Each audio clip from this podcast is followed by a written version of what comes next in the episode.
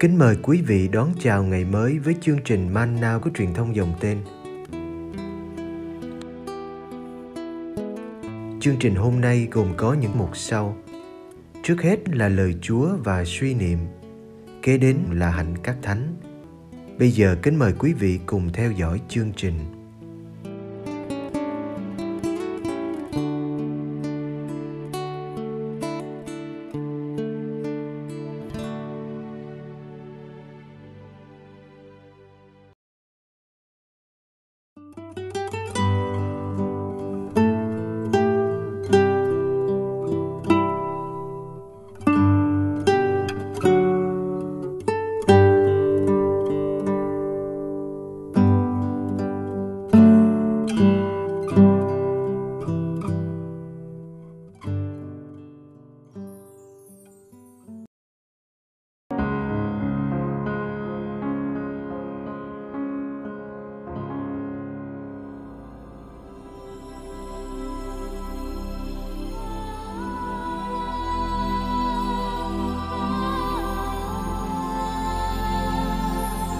Ông Gioan tẩy giả bị trảm quyết. Marco chương 6 từ câu 17 đến câu 29. Số là vua Herode đã sai người đi bắt ông Gioan và xiềng ông trong ngục. Lý do là vì vua đã lấy bà Herodia, vợ của người anh là Philippe, mà ông Gioan lại bảo, ngài không được phép lấy vợ của anh ngài. Bà Herodia căm thù ông Gioan và muốn giết ông nhưng không được. Thật vậy, vua Herode biết ông Gioan là người công chính thánh thiện nên sợ ông và còn che chở ông. Nghe ông nói, nhà vua rất phân vân nhưng lại cứ thích nghe. Một ngày thuận lợi đến, nhân dịp mừng sinh nhật của mình, vua Herode mở tiệc thiết đãi bá quan văn võ và các thân hào miền Galilee con gái bà Herodia vào biểu diễn một điệu phũ làm cho nhà vua và khách dự tiệc vui thích. Nhà vua nói với cô gái, con muốn gì thì cứ xin, ta sẽ ban cho con. Vua lại còn thề, con xin gì ta cũng cho, dù một nửa nước của ta cũng được. Cô gái đi ra hỏi mẹ, con nên xin gì đây? Mẹ cô nói, đầu Gioan tẩy giả Lập tức cô vội trở vào, đến bên nhà vua và xin rằng con muốn ngài ban ngay cho con cái đầu ông Gioan tẩy giả đặt trên mâm. Nhà vua buồn lắm, nhưng vì đã chót thề, lại thề trước khách sự tiệc, nên không muốn thất hứa với cô. Lập tức, vua sai thị vệ đi và truyền mang đầu ông Gioan tới. Thị vệ ra đi, chặt đầu ông ở trong ngục bưng đầu ông trên một cái mâm trao cho cô gái và cô gái trao cho mẹ. Nghe tin ấy, môn đệ đến lấy thi hài ông và đặt trong một ngôi mộ.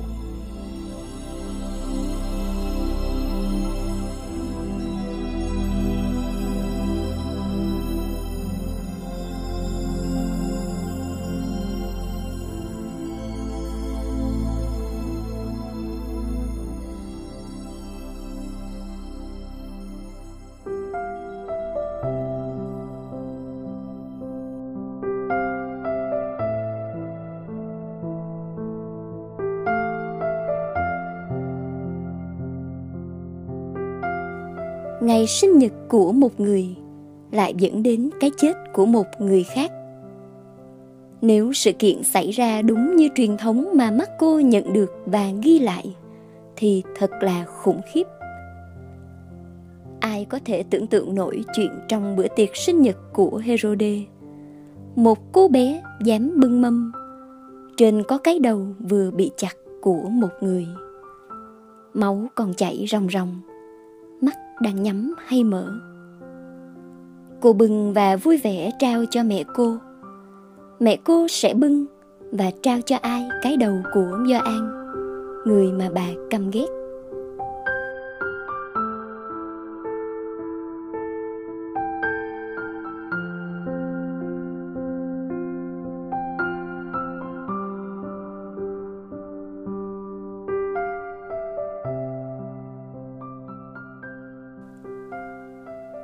Bài tin mừng hôm nay cũng cho ta một số kinh nghiệm của Herode. Trước hết là kinh nghiệm bị giằng co giữa cái tốt và cái xấu. Herode Antipas đã bắt ông Gioan tẩy giả và xiềng ông trong ngục. Lý do vì Gioan đã cản trở cuộc hôn nhân sai trái của ông với Herodia. Dẫu vậy, Herode vẫn biết Gioan là người công chính, thánh thiện, vẫn sợ ông và che chở ông khỏi sự trả thù của Herodia. Herode còn lương tâm khi ông thích nghe Gioan nói, dù rất bối rối khi nghe. Kế đến là kinh nghiệm về sự thiếu chính chắn của Herode khi thề hứa. Cái gì đã xui khiến ông nói câu dạy dột này với cô bé Salome? Con xin gì ta cũng cho, dù một nửa nước của ta cũng được. Bầu khí cuồng nhiệt của bữa tiệc sinh nhật. Hay điệu vũ đẹp mê hồn. Hay rượu đã ngà ngà say. Hay muốn chứng tỏ mình đầy quyền lực. Hay sự cộng hưởng của mọi yếu tố trên. Có những lời nói vội vã mà sau đó ta phải hối tiếc và trả giá.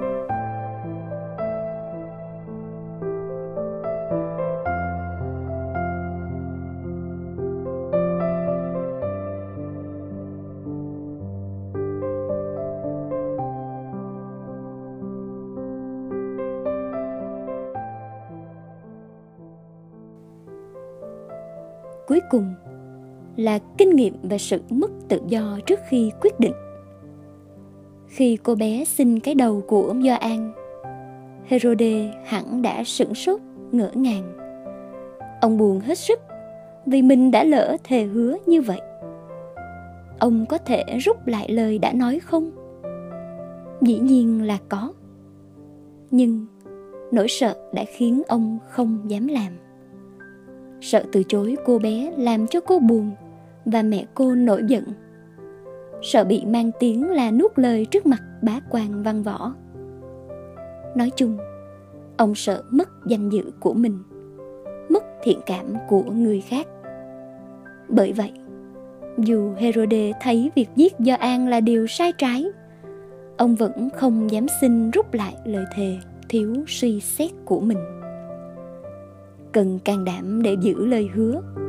Nhưng có khi cần can đảm hơn để không giữ.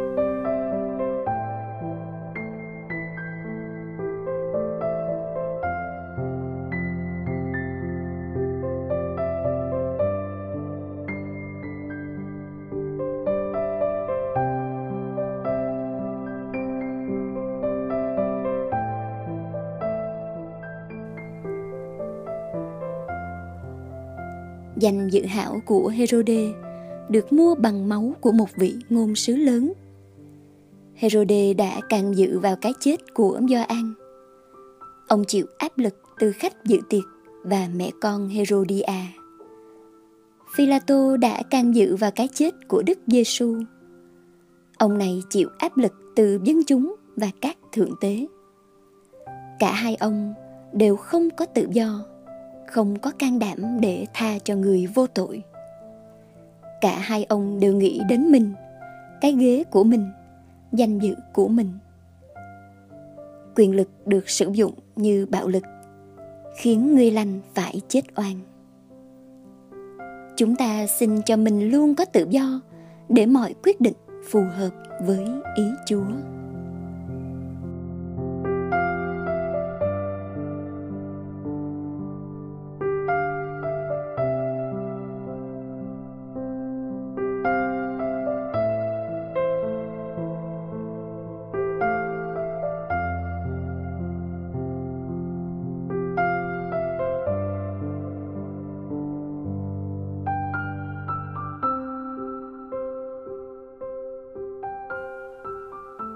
Lạy Chúa Giêsu. Sám hối không phải là điều dễ dàng. Bởi lẽ chúng con không đủ khiêm tốn để nhận mình lầm lỗi. Chúng con ngỡ ngàng khi thấy Chúa là đấng vô tội, mà lại đứng chung với các tội nhân, chờ Gioan ban phép rửa. Chúa đã muốn nên bạn đồng hành với phận người mỏng giòn yếu đuối chúng con.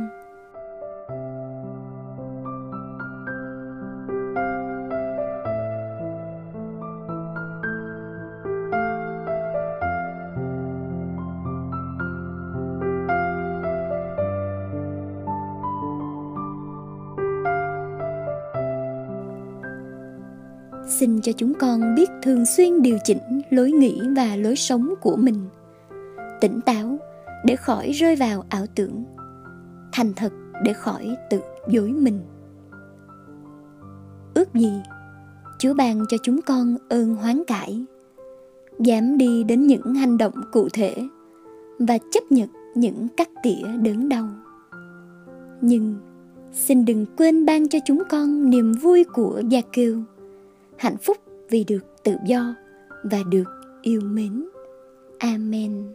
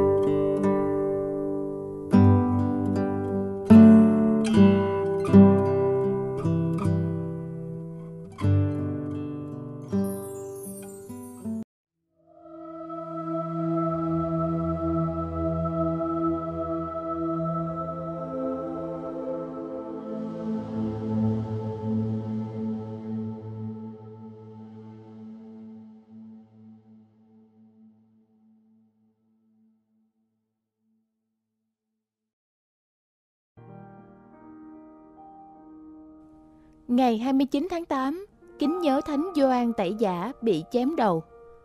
Lời thề khi say khước của một vị vua coi thường danh dự, một điệu vũ mê hoặc và một con tim hận thù của hoàng hậu đã đưa đến cái chết của Gioan Tẩy Giả. Vị tiên tri vĩ đại nhất đã chịu chung số phận như nhiều tiên tri khác trong cựu ước, bị tẩy chay và tử đạo. Tiếng kêu trong sa mạc không ngần ngại lên án kẻ có tội và dám nói lên sự thật. Tại sao ngài làm như vậy? Ngài được gì khi hy sinh mạng sống của mình? Nhà cải cách tôn giáo này đã được thiên chúa sai đến để chuẩn bị cho dân chúng đón nhận đấng thiên sai ơn gọi của ngài là một hy sinh cách dị tha. Chỉ có một quyền năng mà ngài công bố là thần khí thiên chúa. Tôi làm phép rửa cho các người với nước để dục lòng sám hối, nhưng đấng đến sau tôi thì quyền thế hơn tôi. Tôi không đáng sách dép cho người. Người làm phép rửa cho các ngươi trong thánh thần và lửa. Phúc âm kể cho chúng ta biết có nhiều người theo do an để tìm kiếm hy vọng. Có lẽ vì nóng lòng chờ đợi đấng thiên sai, do an không bao giờ tự nhận cho mình cái vinh dự giả dối khi dân chúng tuấn đến với ngài.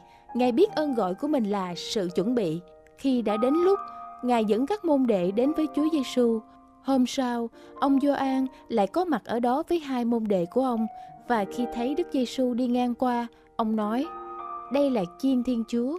Hai môn đệ nghe nói, liền đi theo Đức Giêsu. Gioan đoạn 1 câu 35 đến câu 37. Chính Gioan Tẩy Giả là người đã chỉ đường đến Đức Kitô. Đời sống và cái chết của Gioan là để hy sinh cho Thiên Chúa và loài người. Lối sống đơn giản của Ngài thực sự là lối sống tách biệt khỏi vật chất thế gian. Tâm hồn của Ngài đặt trọng tâm ở Thiên Chúa và lời mời gọi Ngài nghe được từ thần khí Thiên Chúa đã đánh động tâm hồn Ngài. Tin tưởng ở ơn Chúa, Ngài đã can đảm nói những lời kết tội hoặc kêu gọi sám hối vì sự cứu độ. Lời bàn Mỗi người đều có một ơn gọi mà họ phải lắng nghe không ai có thể lặp lại sứ dụ của Thánh Gioan và tất cả chúng ta đều được kêu gọi đến một sứ dụ riêng biệt, đó là vai trò làm chứng nhân cho Đức Giêsu của mỗi một Kitô hữu. Bất cứ hoàn cảnh nào trong đời sống, chúng ta được mời gọi để trở nên môn đệ của Đức Kitô. Qua hành động và lời nói, người khác sẽ nhận thấy chúng ta đang sống trong niềm vui khi tin nhận Đức Giêsu là Chúa của chúng ta. Chúng ta không bị gò bó bởi sức mạnh hạn hẹp của chính chúng ta, nhưng chúng ta có thể tìm thấy sức mạnh từ ơn cứu độ bao la của Đức Kitô. Lời trích Họ đến gặp Gioan và nói: "Thưa thầy, người đã ở với thầy bên kia sông Giọt Đan và được thầy chứng thực. Bây giờ ông ấy đang làm phép rửa và mọi người đều đến với ông ấy." Gioan trả lời: không ai có thể nhận được gì mà không do trời ban. Chính anh em làm chứng là tôi đã nói, tôi không phải là đấng thiên sai, mà chỉ là kẻ được sai đến trước người. Ai cưới cô dâu, người ấy là chàng rể, người phù rể đứng ở đó thì vui mừng hớn hở vì được nghe tiếng nói của chàng rể. Như vậy, niềm vui của tôi đã được trọn vẹn, người phải nổi bật lên còn tôi phải lu mờ đi.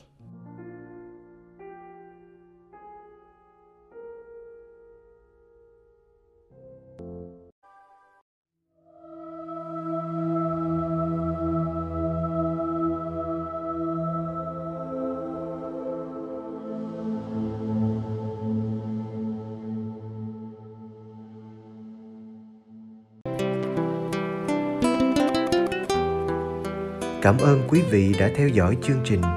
Kính chúc quý vị một ngày mới tràn đầy niềm vui và ân sủng của Chúa và mẹ Maria.